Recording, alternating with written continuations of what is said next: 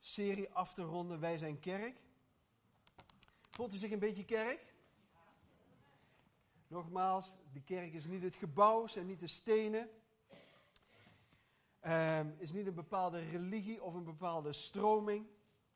Maar de kerk, dat is een ieder die in Jezus Christus gelooft. En gelooft dat Hij de opgestane Heer is. En bij elkaar komt. En, en of we dat nou hier doen of op een andere plaats. Daar waar we zijn, daar we met elkaar geloven, daar zijn we kerk. Ik merk het dat u een beetje op gang moet komen. Maar goed, dat is niet erg. Dat is niet erg. We, we maken het wel een beetje los vandaag. Um, goed om hier te zijn. Ik wil uh, starten met de tekst die we eigenlijk deze hele prekenserie centraal hebben gesteld. En dat gaat over een belofte uit het Oude Testament. En in dat Oude Testament, daar belooft God iets aan het volk van Israël. Maar tegelijkertijd hebben we door deze weken heen gezien dat die belofte die God heeft gesteld, nu nog steeds ook voor ons gelden. En dat is het mooie, als God iets belooft, dan doet hij het ook. God komt zijn beloftes na. Wij ehm, laten dat nog wel eens schieten. Ik beloof zo vaak aan mijn vrouw dat ik zal opruimen, dat ik mijn sokken eindelijk eens in de mand ga doen, dat ik al die dingen doe die ze van me vraagt. Maar als puntje bij paaltje komt, dan laat ik ze toch gewoon liggen. En zijn er nog meer mannen die dat doen? Ja, kijk, biecht het maar gewoon op. Jullie allemaal.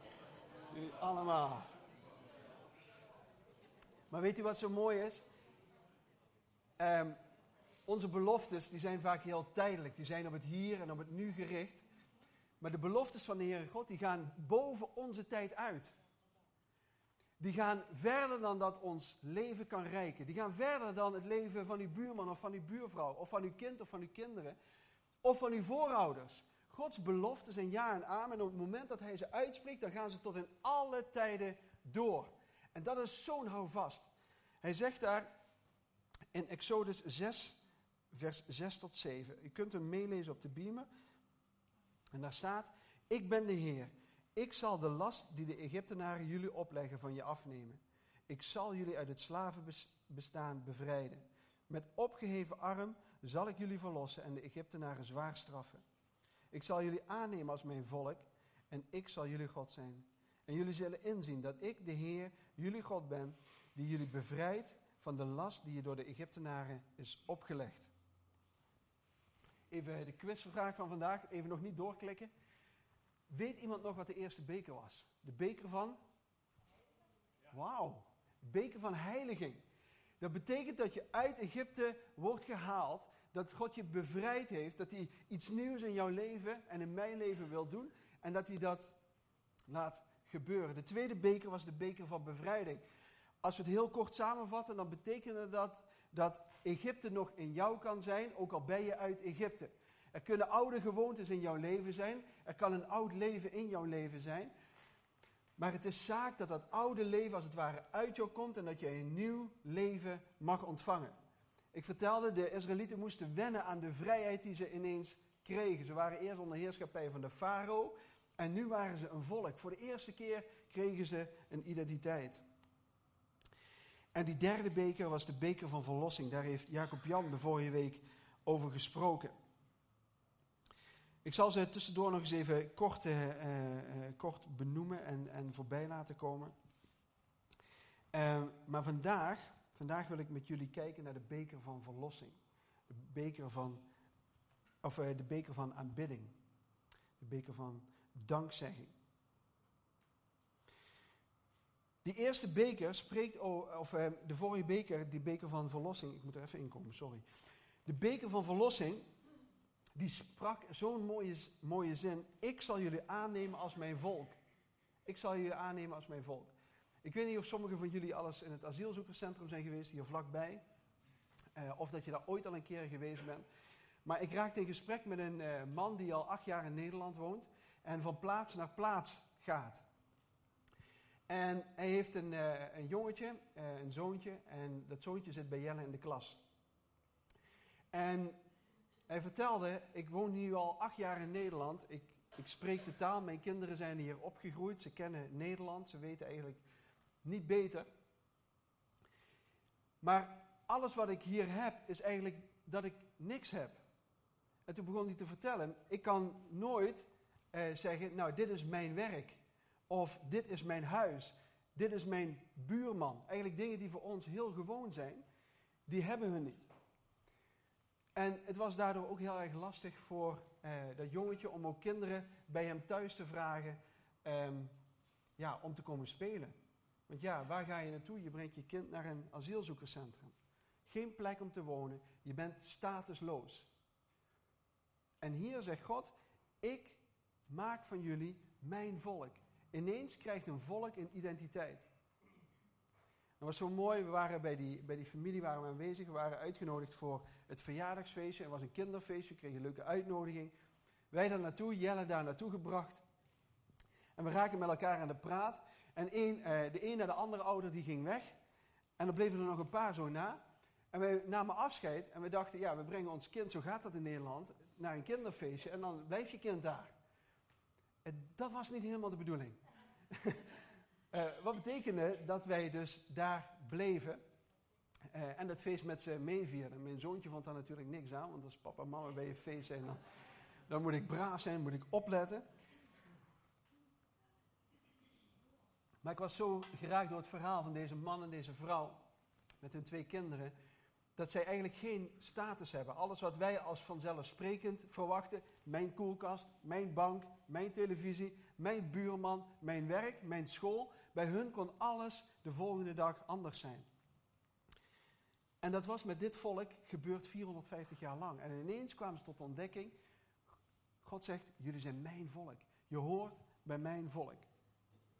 En ik geloof dat er een hele grote kracht in samen zit. Als je samen sterk bent. Ik weet nog dat ik vroeger op het voetbalveld stond.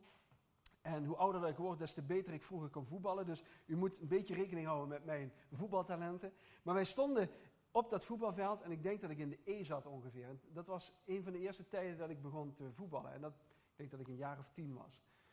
En ik weet nog dat ik het veld rondkeek en ik zag mijn medespelers zag ik op het voetbalplein staan. En ik kon er eigenlijk niet zo heel erg veel van. Maar ik had wel gezien dat er een aantal jongens van mijn team heel erg goed konden voetballen. En ik, Bart, maakte deel uit van dat team. Ik dacht dat wij elke tegenstander konden verslaan. Want dat was mijn team. Dat gaan we daarmee samen doen. Dat gaat lukken. Ik was er zo van overtuigd dat dat zou gaan gebeuren. En er zit een enorme kracht in dat samen zijn. We werden van de mat gespeeld, maar dat maakt allemaal niet uit. Maar ik had het gevoel, we zijn samen. Ik hoefde het niet alleen te doen. Als je vroeger ruzie had op het schoolplein, dan bleef je met je vrienden achter en dan was je samen. En hoe meer samen dat er was, des te minder dat die anderen durfden. Dus verzamelden zoveel mogelijk samen. Ook voor de kerk geldt dat precies hetzelfde. Wat een kracht zit er in samen. Wat een beweging kan een kerk veroorzaken als een kerk zegt: wij zijn samen, wij zijn samen kerk. Dan kan er iets gebeuren. Ik wil je een beetje delen over wat deze kerk voor mij heeft betekend. En misschien dat u dat minder interessant vindt, maar voor mij heeft het mijn leven enorm bepaald. Mijn ouders die kwamen eh, in, ik denk een jaar of 30 geleden tot, eh, of 35 geleden tot bekering. Mijn vader als eerste. Uh, tijdens een evangelisatiecampagne, die werd in verschillende dorpen werd die gedaan, er werd een film getoond. En um, er werd tegen mijn vader gezegd, en nu kom jij tot bekering. Er was weinig keuze om te zeggen van ja, dat ga ik dan wel doen of niet doen. Maar hij wist, er is iets in mijn hart geraakt en ik wil mijn leven aan Jezus geven. En dat was de eerste stap voor hem om in deze kerk te komen. Een hele tijd geleden. Mijn moeder die hobbelde daar een beetje achteraan. Die wilde daar de kat uit de boom kijken. Wat voor lui zijn dat nou allemaal precies? En ook zij kwam uh, hier uiteindelijk in de kerk. En in dat eerste anderhalf jaar, zo'n beetje van hun huwelijk, uh, werden ze zwanger. En ze waren zwanger van mij. Um, en mijn moeder, zoals dat met de eerste is, jullie hebben net dat plaatje kunnen zien. Ja, dat vergeet je nooit meer. Dat is heel speciaal, is heel bijzonder. En wij kwamen, of ik kwam tot, uh, tot geboorte.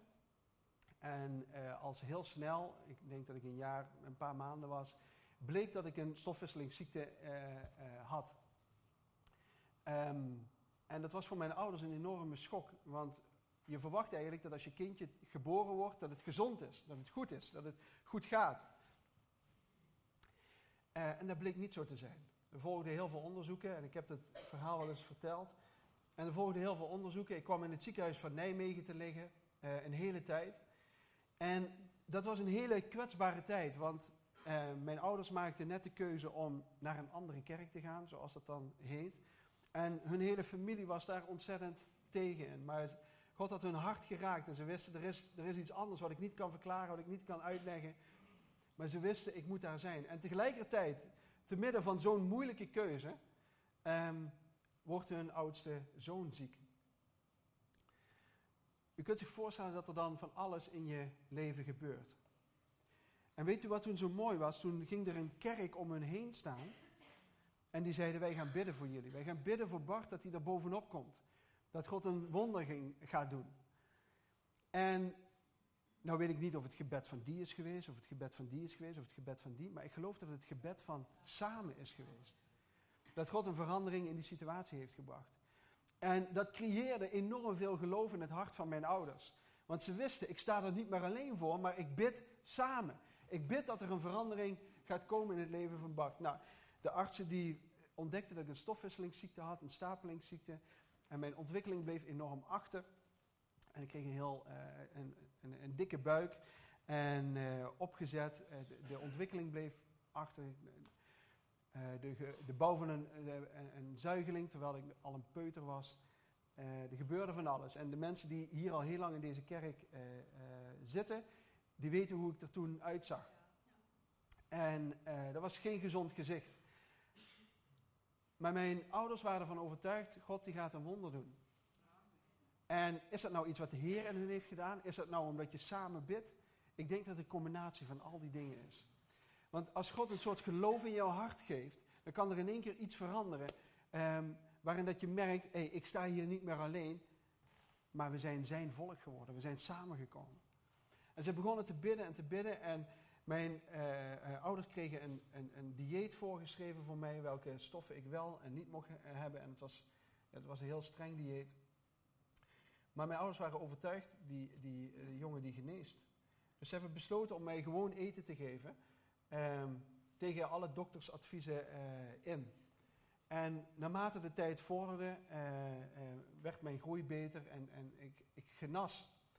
En de prognose dat ik niet zo heel oud zou worden, die heb ik gelukkig al heel lang uh, overleefd. En ik hoef geen speciaal eten meer, ik hoef geen speciale dingen meer. Um, maar waarom vertel ik dat verhaal? Omdat um, dat voor mij, ik geloof als God een plan met jouw leven heeft, dan, uh, en je strekt je daarna uit, dan kun je zoveel, dat kan zoveel verschil betekenen in jouw persoonlijk leven. Zoals dat wonder bij mij is gebeurd, dat, dat ouders opstaan om voor hun kinderen te bidden. Zo kan dat voor jouw eigen situatie, voor jouw eigen kinderen ook. We hebben ouders nodig, we hebben mensen nodig die opstaan om te bidden. Niet alleen, maar samen. En dat is zo mooi dat bijvoorbeeld Ralf en Nadine hebben gezegd van nou, ik verzamel mensen om mij heen om voor ons te bidden. Zit de kracht nou in alleen? Zit de kracht nou in jouw eigen geloof? Zit de kracht nou in samen? Zit hetgeen nou in wat God doet? Nee, al die dingen samen maken dat God een verschil kan maken. En naarmate dat ik hier uh, uh, mocht opgroeien, uh, kreeg ik heel veel ruimte en gelegenheid om te groeien als, als leider. We hebben uh, een geweldige tienergroep in de tijd gehad. Ik weet nog heel goed dat ehm, Margriet en Ger en Ad Veerman samen de, de jeugd deden. En we kregen drumles. Ik kreeg een, een, volgens mij een houten snijplank en er zat iets van linoleum zat daarop. En dan ging de hele club die ging drummen. Nou ja, ik zat natuurlijk altijd naast het ritme en de rest deed het allemaal goed. En ik tik, tik, tik, tik. Maar daar werd, daar werd iets gecreëerd, daar werd een groepsgevoel gecreëerd. We gingen samen bootweekend naar, naar Rotterdam. Ik was de, kleinste eruit, maar ik werd meegenomen in het hele gebeuren. Er waren allemaal mensen om mij heen die me, die me meetrokken. Um, daarna kwam er, uh, en, en zeiden Ger en Margriet, we gaan met Roy Rangers beginnen. En daarna begon die Royal Rangers toe te nemen. En ik mocht in, in leiding gaan dienen. Ik mocht mijn eerste bijbelstudie gaan doen. En ik werd vrijgezet in, in, in uh, leiderschap. En jongen, wat heb ik fouten gemaakt. Maar elke keer waren er mensen om me heen die zeiden, kom op, je kan het en je mag verder. En De kracht van samen. De kracht dat mensen tegen je zeggen: Ik geloof in je, ik weet dat je het kan en dat je het gaat doen. En zo geldt dat eigenlijk voor ons allemaal. Ik heb zelf zo, persoonlijk zo ontzettend veel te danken aan deze kerk. En ik denk heel veel mensen die hier al heel lang komen hebben dat, datzelfde gevoel, diezelfde ervaring. Maar ik spreek ook mensen die hier pas één of twee maanden zijn en die zeggen: Poh, de kerk heeft me nu al zoveel gebracht. Waarom? Omdat het de kracht is van samen. Je staat niet alleen in je geloof, er zijn mensen naast jou.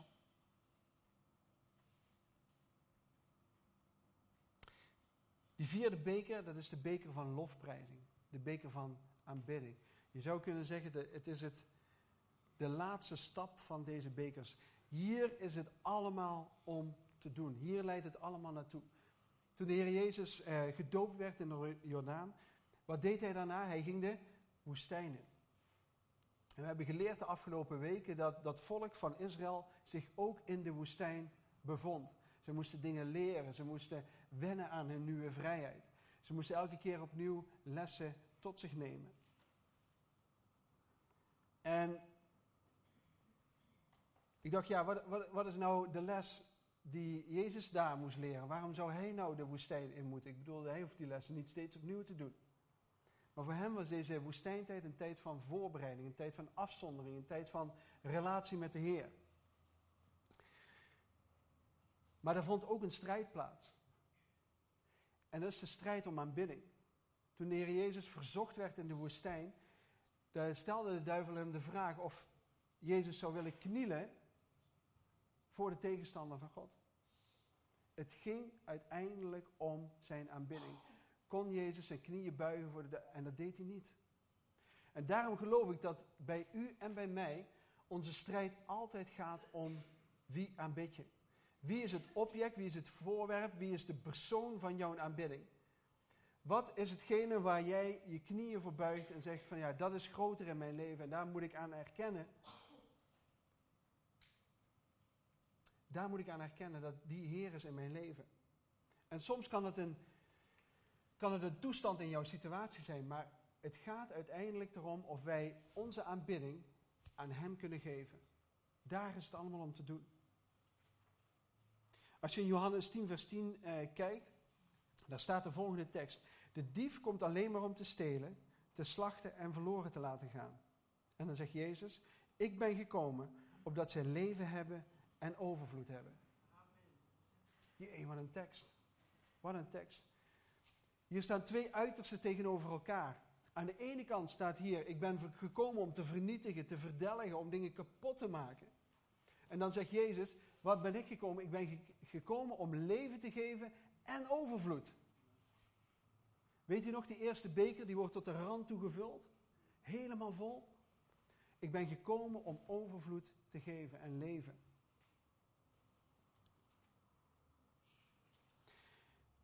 Die beker van aanbidding, dat is eigenlijk de, ja, ik zal zeggen de beker, de Hallel-beker. Tijdens die sedermaaltijd, die, die pascha-maaltijd, als ze dat begonnen te gedenken, dan lazen ze een aantal psalmen voor. En je moet het misschien maar eens thuis teruglezen, maar ze lazen dan psalm 113 tot en met 118. En elke keer werd er een bepaalde psalm gelezen. En je ziet daar veel het woord hallel of halleluja in terugkomen. En dat betekent dat de Heer groot werd gemaakt in die psalmen. En in elke fase van die maaltijd, die een soort rituele maaltijd was, eh, werd een gedeelte van die psalmen werd er voorgelezen. En als allerlaatste werd dan psalm 118 gelezen. En Hallel betekent eigenlijk God groot maken. Een soort uitbundige lof. En weet je welke betekenis dat ik ook vond? Dat vond ik zo mooi. Opscheppen. Opscheppen over hoe groot dat God is. En we hebben daar een verkeerde uh, associatie bij. Maar we maken God groot en we zeggen eigenlijk: hé, hey, maar dat is mijn God. Hij gaat boven alles uit. Alles wat ik heb bedacht, alles wat ik, wat ik me voor kan stellen, hij gaat daar bovenuit. En, nou ja, dat klinkt ook leuk. En, ik er een beetje uit. Uh, die halal-ervaring. Hallel, Hallel betekent eigenlijk, ik kom vanuit, vanuit een diepe innerlijke bewogenheid en warmte, ga ik God groot maken. Er is iets in mij gebeurd wat ik niet kan omschrijven en ik kan niets meer doen dan alleen maar mijn handen in de lucht steken en zeggen, Heer, wat is het geweldig wat u in mijn leven heeft gedaan. En ik weet niet of je die momenten kent, dat je diepe dankbaarheid kent, of dat er iets jou zo ontzettend vervult dat je bijna naar adem moet happen dat dat, dat, dat gebeurt. En ik wil jullie zo meteen een, een filmpje laten zien van uh, een man. Een man die uit, uh, um, ik geloof, Oeganda komt. En zijn vrouw en zijn kinderen die zijn op een bepaald moment uh, moeten vluchten. Die zijn gevlucht naar Amerika. En ze hebben elkaar drie jaar niet gezien. Zijn kleinste zoontje, die heeft hij nog nooit vastgehad, die heeft hij nooit beet gehad. En dan komt het moment dat ze als gezin, als familie weer verenigd worden, dat ze samenkomen. En wat je ziet is een diepe dankbaarheid die ons verstand een beetje te boven gaat. Dankbaarheid. Wat een krachtige, krachtige emotie is dat. Alsof je in één keer daar zelf bent en ervaart datgene wat, wat, je, wat je daar ziet. En deze man kan niet staande blijven omdat hij zo dankbaar is voor datgene wat er is gebeurd. En het enige wat hij kan doen is zijn handen opheffen en zeggen: Heer, ik ben u zo dankbaar voor wat er is gebeurd. Hallel is een diepe ervaring dat God iets in jouw leven heeft gedaan, dat hij iets vernieuwt in jou. En dat je zegt: Heer, ik kan niet meer doen dan dit alleen. En toen de Heer Jezus aanlag met zijn discipelen, toen werd er ook brood gegeten en wijn gedronken. En ook die paascha-maaltijd, die voltrok zich. Alleen was dit een uniek moment in de geschiedenis. Want dit was het moment dat het paascha-maal, de sedermaaltijd, overging in een Jezusmaal. Het oude verbond zou ophouden te gaan bestaan en een nieuw verbond zou in werking gaan treden. En Jezus die heeft bij, um, uh, bij dat hele gebeuren, heeft hij ook die bekers genomen. En de laatste beker die hij heeft genomen is de beker, beker der dank bij um, de beker van verlossing. De derde beker. En het verpante van deze, al deze bekers is, is dat alle drie die bekers iets zeggen over wat God doet in het leven van u en van mij. Alleen in deze laatste beker gaat het om wat wij terugdoen naar God. Het gaat om onze aanbidding. Het gaat om onze hele hart, of dat gesteld is, of dat gericht is naar de Heer God. En terwijl Jezus daar is, en het is me nooit opgevallen, staat er in Matthäus 26, vers 30, dan begint daar een lofzang plaats te vinden. Jezus zingt daar een lied samen met zijn leerlingen. En ik, ik denk dat hij daar dat laatste lied, die laatste psalm zingt, psalm 118. En die psalm 118 is een messiaanse psalm. Dat gaat over de Heer Jezus. Het is zo mooi wat daar staat. Ik heb geen tijd om daar helemaal op in te gaan. Maar alle uh, woorden over datgene wat met Jezus ging gebeuren, staat in deze psalm beschreven. En Jezus zingt als het ware over zijn eigen dood, over zijn eigen marteling en over zijn eigen opstanding. En ik vraag me af, hoe zou die stem van de Heer Jezus hebben geklonken? Hoe zou dat samen hebben geklonken met deze leerlingen? Wat voor, wat voor toon zullen ze geraakt hebben? Wat, en Jezus wist wat er ging komen. Wat, wat, wat, wat voor sfeer zal er op dat moment zijn geweest? En terwijl dat hij al die bekers voorbij laat gaan, sluit hij af met die derde beker. De beker. De beker van verlossing. De beker van dankzegging. En laat die beker rondgaan en zegt dan: drinkt alle hieruit. Deze beker is het nieuwe verbond in mijn bloed.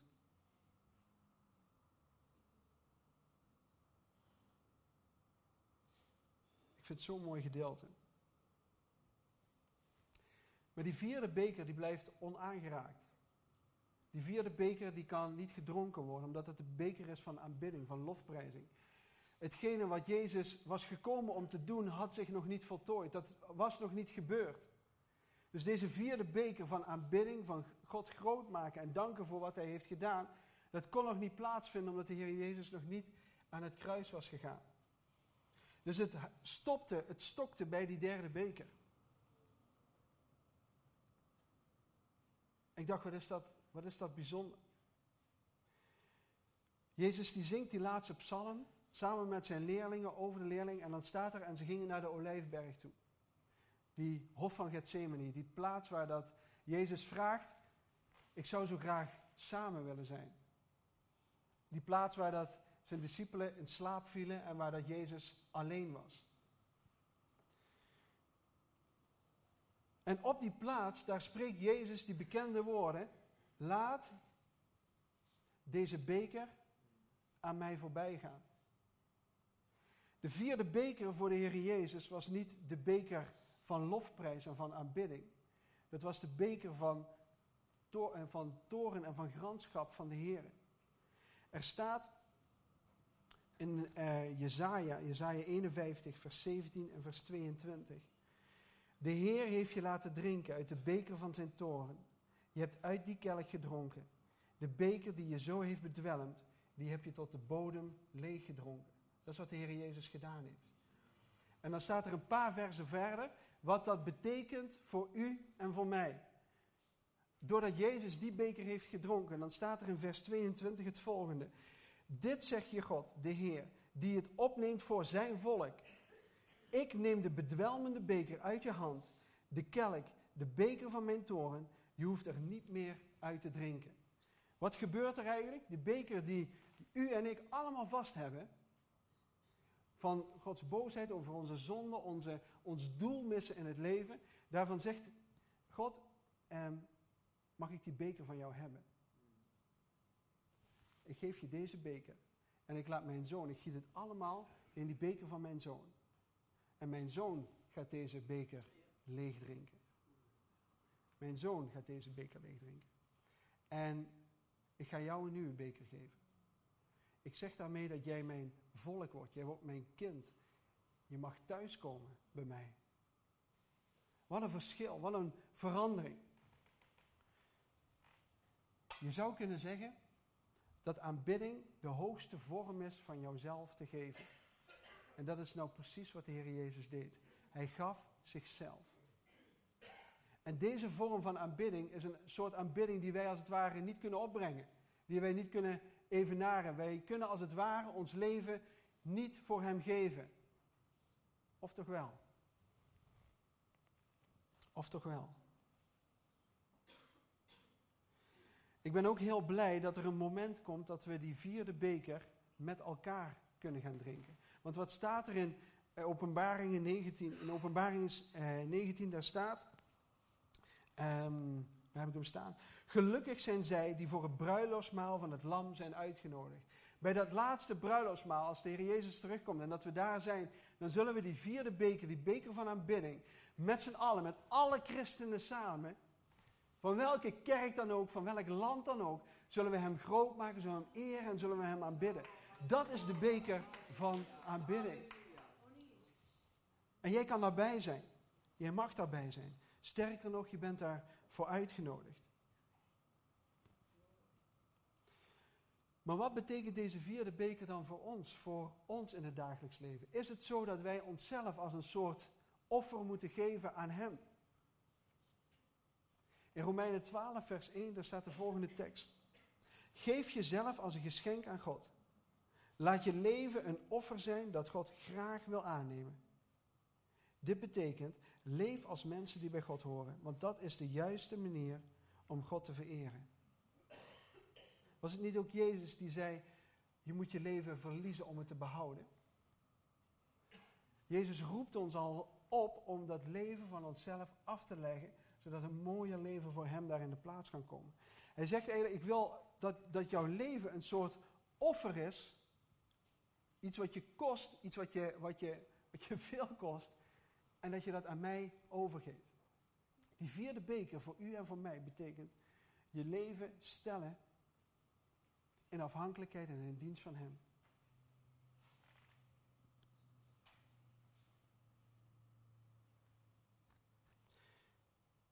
Voor mij? Ja, voor jou. Maar wat kan God dan nou precies met mij als ik hier zo zit? Wat zou hij dan voor mijn leven willen? Ik ben misschien wel te oud, ik ben misschien wel te jong. Ik ben wel, misschien wel te onervaren. Ik, heb, uh, misschien, ik ben pas net christen geworden, of ik ben al jaren christen, maar ik heb er eigenlijk niks meer mee gedaan. Ik heb nog een paar van die goede redenen waarom dat je niet gebruikt kan worden door God. Ik heb de dikke tenen, ik heb de hangende spierballen, ik heb platvoeten, ik ben te onzeker, ik ben veel te depressief. Ik roddel te veel.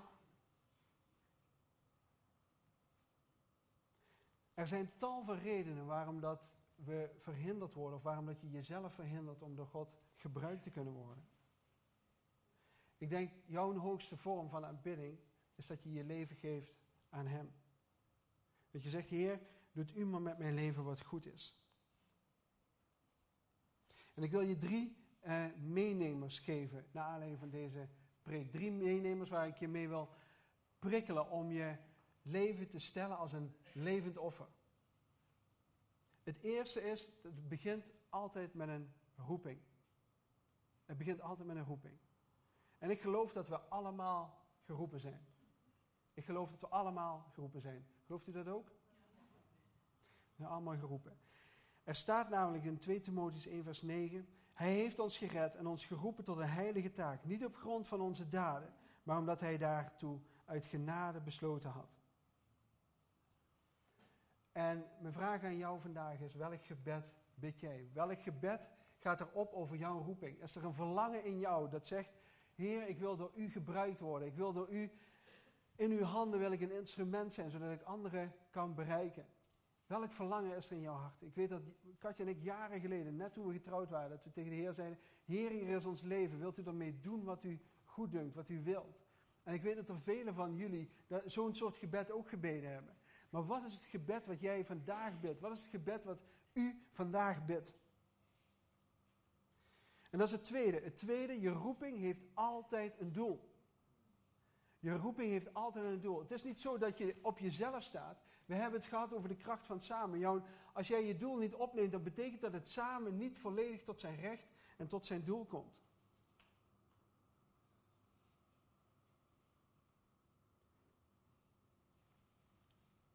In uh, Handelingen 20, vers 24 staat zo'n mooie tekst. Ik hecht echter de minste waarde aan het behoud van mijn eigen leven. Als ik mijn levenstaak maar kan voltooien. Datgene waar dat God jou voor geroepen heeft. Waar heeft hij jou voor geroepen? En als ik dat maar kan voltooien. En ik merk dat op het moment dat we als kerk met dingen bezig zijn. Um, oh ja, daar, daar doen we het voor. Dan, dan, dan ontstaat er iets in de kerk. Als ik het doopfilmpje van twee of drie weken geleden, kun je het nog herinneren? Dat we het lieten zien. Oh ja, daar doen we het voor met z'n allen. Veranderde levens, nieuwe levens, nieuwe dingen die er in ons leven gebeuren. Dan komt zo'n halal moment, zo'n halleluja moment, komt er dan naar voren. En het derde is, je roeping beweegt eerst mij. Je zult merken dat het ongemakkelijk in jezelf wordt, dat het begint te stormen, dat, het, dat je onrustig ervan wordt, dat je er niet van kan slapen. Er komt een soort enthousiasme in je. En op het moment dat jij je roeping begint uit te leven, dat het vorm en zichtbaar wordt in jouw eigen leven, dan verandert het ineens van jij naar wij.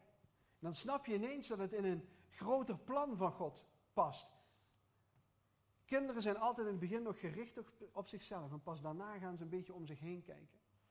En voor ons geldt dat hetzelfde. Op het moment dat je geroepen wordt door God, dan heb je ineens je handen vol aan jezelf. Er gebeurt van alles in jezelf. Tot het moment dat je in één keer denkt, hé, hey, maar dit is, dit is niet alleen voor mij. Dit is bedoeld voor wij. Dit is bedoeld voor ons samen. En op het moment dat we samen in beweging komen, man, dan kan er wat gebeuren.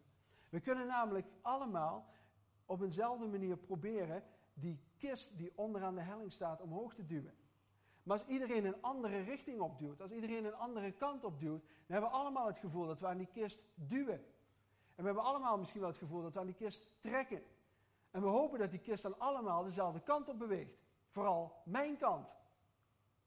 Zo kun je in de kerk zitten en je kunt wel met de kerk zijn, maar je kunt ook verdeeld zijn in de kerk. Je kunt ook niet samen zijn in de kerk.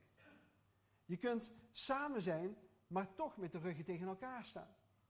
Maar wat zou er gebeuren als een kerk niet zegt van nou, ja, het gaat, gaat, ik weet de goede visie of ik weet de goede kant. Maar stel je voor, een kerk komt samen en brengt op een of andere manier iedereen bij elkaar en gaan aan dezelfde kant met elkaar duwen.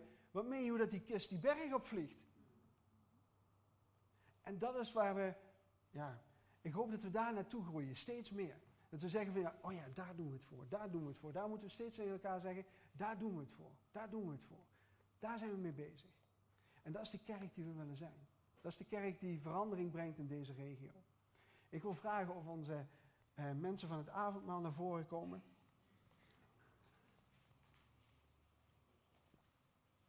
En of die het avondmaal willen klaarmaken, of de band naar voren komt. Ik zou willen vragen of u wilt gaan staan.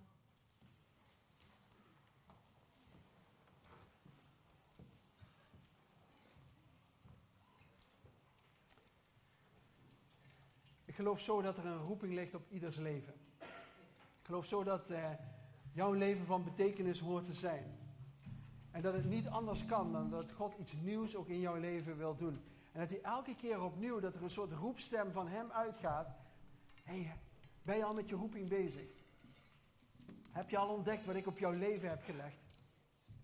Ja, maar ik heb, ik heb uh, hangtenen en ik heb uh, van alles en nog wat. We hebben allerlei redenen waarom dat dat... Maar God heeft een roeping op jouw leven gelegd. Hij wil je gebruiken, datgene wat hij voor ogen heeft. En het allermooiste is, is dat jouw roeping heeft een doel. Een doel om anderen over Jezus te vertellen. Dat zij ook een veranderd leven kunnen hebben. Dat zij ook op die plaats komen waar dat op een gegeven moment, dat we merken, hé, hey, dat is die beker van aanbidding. Dat is de beker waar het allemaal om te doen is. Dat is de beker waarom dat we samenkomen. Dat is de beker waarom dat we kerk zijn. Dat is de beker waarom dat we een verschil willen maken in deze regio. Dat is de kerk die we willen zijn. En dan is het heerlijk om te merken dat God met jouw roeping aan de slag gaat. Het begint te borrelen en het begint te jeuken en het begint ongemakkelijk te worden. En je ontdekt, hé, hey, maar dit is wat de, wat de Heer met me wil. En langzamerhand, het is alsof een lens die langzaam scherp wordt gesteld. Dat je ziet, hé, hey, maar dit is wat de Heer voor mijn leven heeft.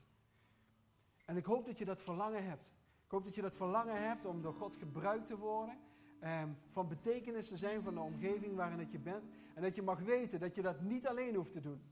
Maar dat je mag weten dat er een kerk om jou heen staat. Die zegt, ik ga met jou samen. Wij gaan samen die, die kist de berg opduwen. Amen. Amen. Zullen we zingen met elkaar?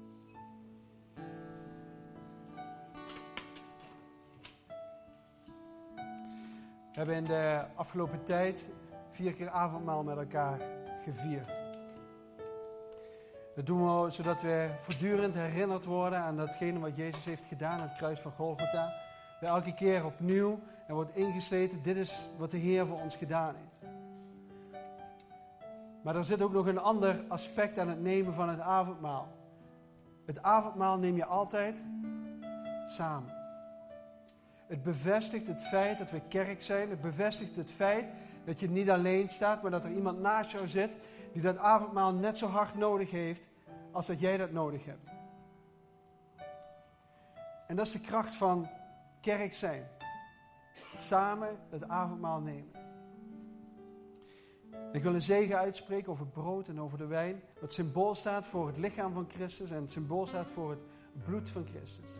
Zullen we samen bidden? Hemelse Vader, dank u wel. Maar het is zo waanzinnig om te beseffen, Vader, wat u voor ons gedaan heeft.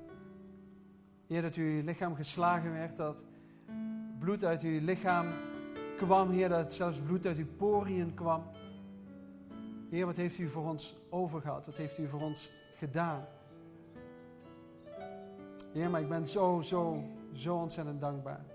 Maar dank u wel, Heer, dat ik niet meer statusloos ben, Vader, maar dat ik een burger van uw koninkrijk mag zijn. Heer, dat ik een kind van de Allerhoogste mag zijn. Dat ik een prins, dat ik een prinses mag zijn, Heer, voor de koning. Dat u, u mijn kind noemt. Vader, en allemaal zoals we hier zitten. Vader, u heeft de weg opengemaakt. Dat we zomaar tot u kunnen naderen. En ik wil u daarom bidden, Heer, dat als we de brood nemen en de wijn drinken, dat we mogen gedenken wat u, heeft voor ons, wat u voor ons heeft gedaan. Samen brood eten.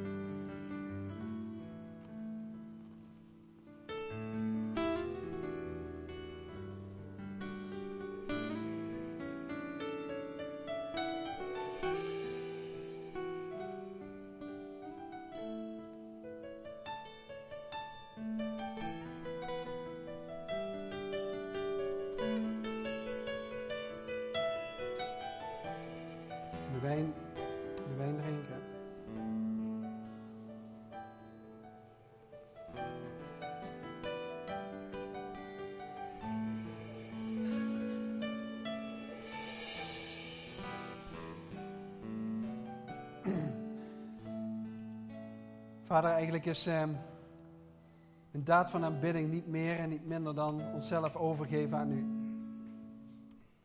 Heer, hetgene wat in mijn leven is, Heer, om dat, dat achter me te laten, maar een nieuw leven met U te beginnen. Vader, alles over te geven van wat ik heb. Vader, er is geen grotere daad van aanbidding, er is geen grotere stap van aanbidding dan dat ik alles wat ik van mijzelf heb kan overgeven aan U. En we zitten hier allemaal verschillend, allemaal verschillende mensen. Als jij ervan overtuigd bent dat er een roeping op jouw leven ligt. En nogmaals, ik geloof dat dat voor iedereen zo is. God heeft jou niet zomaar bedoeld, hij heeft jou niet zomaar gemaakt, hij heeft jou niet zomaar op deze plek gebracht. Hij heeft je niet zomaar in deze kerk gesteld. Om hier aanwezig te zijn of om hier ja, op zondag te zitten. Hij heeft je gemaakt voor zoveel meer. Hij heeft zo'n mooi plan met jouw leven. En als jij dat verlangen hebt om door God gebruikt te worden en het klopt in jouw binnenste en je weet van dit is, dit is voor mij, dan wil ik vragen of je een ogenblik wilt gaan staan. Je bent nu uit een positie van zitten en dat is goed, er is ook helemaal niks mis mee. Maar het is zo belangrijk dat we in een positie van staan komen om te gaan wandelen. Ik kan niet vanuit zitten. Als het jouw verlangen is om door God gebruikt te worden, om in zijn dienst te staan, om een roeping te aanvaarden die groter is dan jij alleen, maar die draait om wij, om samen. Dan wil ik vragen of je gaat staan. Omdat het een daad van onderwerping is. Het is een daad van overgave. Het is een daad van, Heer, hier ben ik. Ik wil me toewijden aan u, Heer Jezus. En ik snap nog niet alles, ik weet nog niet alles, maar ik weet, Heer, dat er meer voor mij is. Heer, dat u meer in mijn leven wilt doen. Vader, hier is ons hart, Heer. Ons hart wat wagenwijd open staat voor u. Heer, en misschien hebben we dit gebed wel nooit gebeden. Misschien is het wel zo dat, dat ik bang ben om te bidden, Heer. Heeft u een roeping over mijn leven? Maar Heer, ik geloof zo, Heer, dat u iedereen wilt gebruiken. Ik geloof zo, Heer, dat u door iedereen heen wilt werken. Heer, maar iedereen heeft zo'n specifieke roeping, zo'n specifieke gave, zo'n specifieke talent. En u wilt daarmee aan de werk, Heer. U wilt daarmee aan de slag. Heer, en ik wil u bidden, Heer, dat een zaadje wat vandaag geplant wordt, Heer, dat het mag opkomen als een sterke, jonge boom, vol met groene bladeren, Heer. Heer, dank u wel, Heer, dat u dat wilt doen. Heer, hier is ons leven. Heer, en wilt u doen wat u goed denkt. Heer, wat u waard vindt om te doen. Heer, en dat u datgene wilt doen wat in ons leven noodzakelijk is. Dank u, Heer Jezus.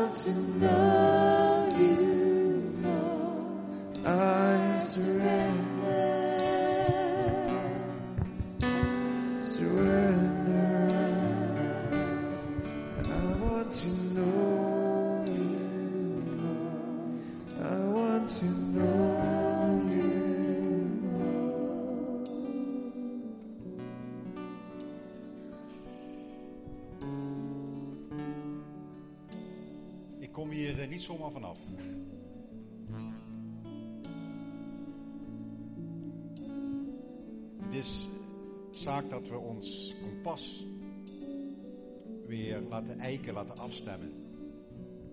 Het begint bij mijzelf. En ik ben ervan overtuigd dat dat niet alleen voor, voor mij dan zou gelden. Geldt eigenlijk voor ons allemaal, maar in specifiek. Dat ik je oproep om je kompas, daar waar je naartoe moet, de richting, hè, I surrender, om die opnieuw te laten eiken. En eiken betekent dat, um, ja, dat je kompas als het ware opnieuw wordt afgesteld. En dat kan maar één persoon, dat is God. En lieve mensen, dat is zo'n geheimenis. Ehm, want dat gaat mij aan. en als het mij aangaat, gaat het ook ons allen aan. Zoals Bart dat zo deelde hè, met eh, gemeente zijn. Je bent het allemaal afzonderlijk, maar je bent het ook met elkaar. En als het zo is dat ik dat op de een of andere manier, hè, dat kan daar hoef je ook helemaal niet schuldig onder te voelen. Maar dat het je niet lukt. I surrender. Laat je kompas um, opnieuw eiken door jouw koning, door jouw Heer. Het is zo jammer als je van je route afwijkt en je gedachten afdwalen. Maar oh God, en ik denk dat het goed is dat we daar gewoon hier een moment voor gewoon nemen, zoals we hier zijn. Um,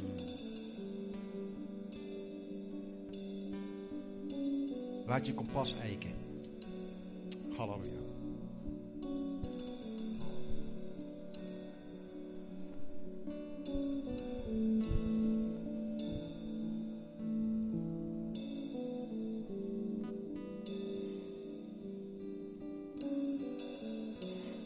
Zijn vrijgezet door die laatste beker. En met dat Jezus de verantwoordelijkheid op zich nam voor ons leven, hebben wij de verantwoordelijkheid weer gekregen voor ons leven. Om een keuze te maken. Om te gaan staan en waar voor geroepen zijn. We zijn koningskinderen geworden. We hebben autoriteit gekregen. Hij geeft het aan ons. We mogen erin gaan staan. We zijn meer dan overwinnaars. We zijn een groep mensen die samen één doel hebben, één visie. En dat is gewoon relatie te hebben met elkaar, maar bovenal met, met God. En ik wil jullie uitdagen datgene waar God voor jou, voor jou heeft weggelegd, vandaag te gaan pakken. Dus jouw verantwoordelijkheid. En je hebt de autoriteit en de kracht gekregen om dat te pakken. Je bent meer dan overwinnaar. En je bent goed genoeg om aan de slag te gaan. En ik wil uitbidden op dit moment dat de mensen die zich gevangen voelen in hun minderwaardigheid loskomen in Jezus' naam. We snijden die banden los. Het is klaar. Jullie mogen stappen vooruit gaan zetten. En jullie mogen gaan lopen als koningskinderen. Als mensen die ertoe doen. Als mensen die waarde bijdragen in deze wereld. En depressie gaat wijken in Jezus' naam. Het zal je niet meer tegenhouden. Gedachtes van zelfspot mogen wijken in Jezus' naam. Want jij bent een koningskind. Dingen die in het verleden zijn gebeurd, waardoor je je rot voelt, waardoor je je een zondig mens blijft voelen, waardoor je je te min gaat blijft voelen. Laten we los nu in Jezus' naam. Want jij bent meer dan overwinnaar. Die beker die is niet voor niks gedronken. Jij gaat vooruit. En je gaat onze lieve Heer tegemoet met open armen. Want Hij staat daar voor jou klaar. Hij staat daar voor jou klaar.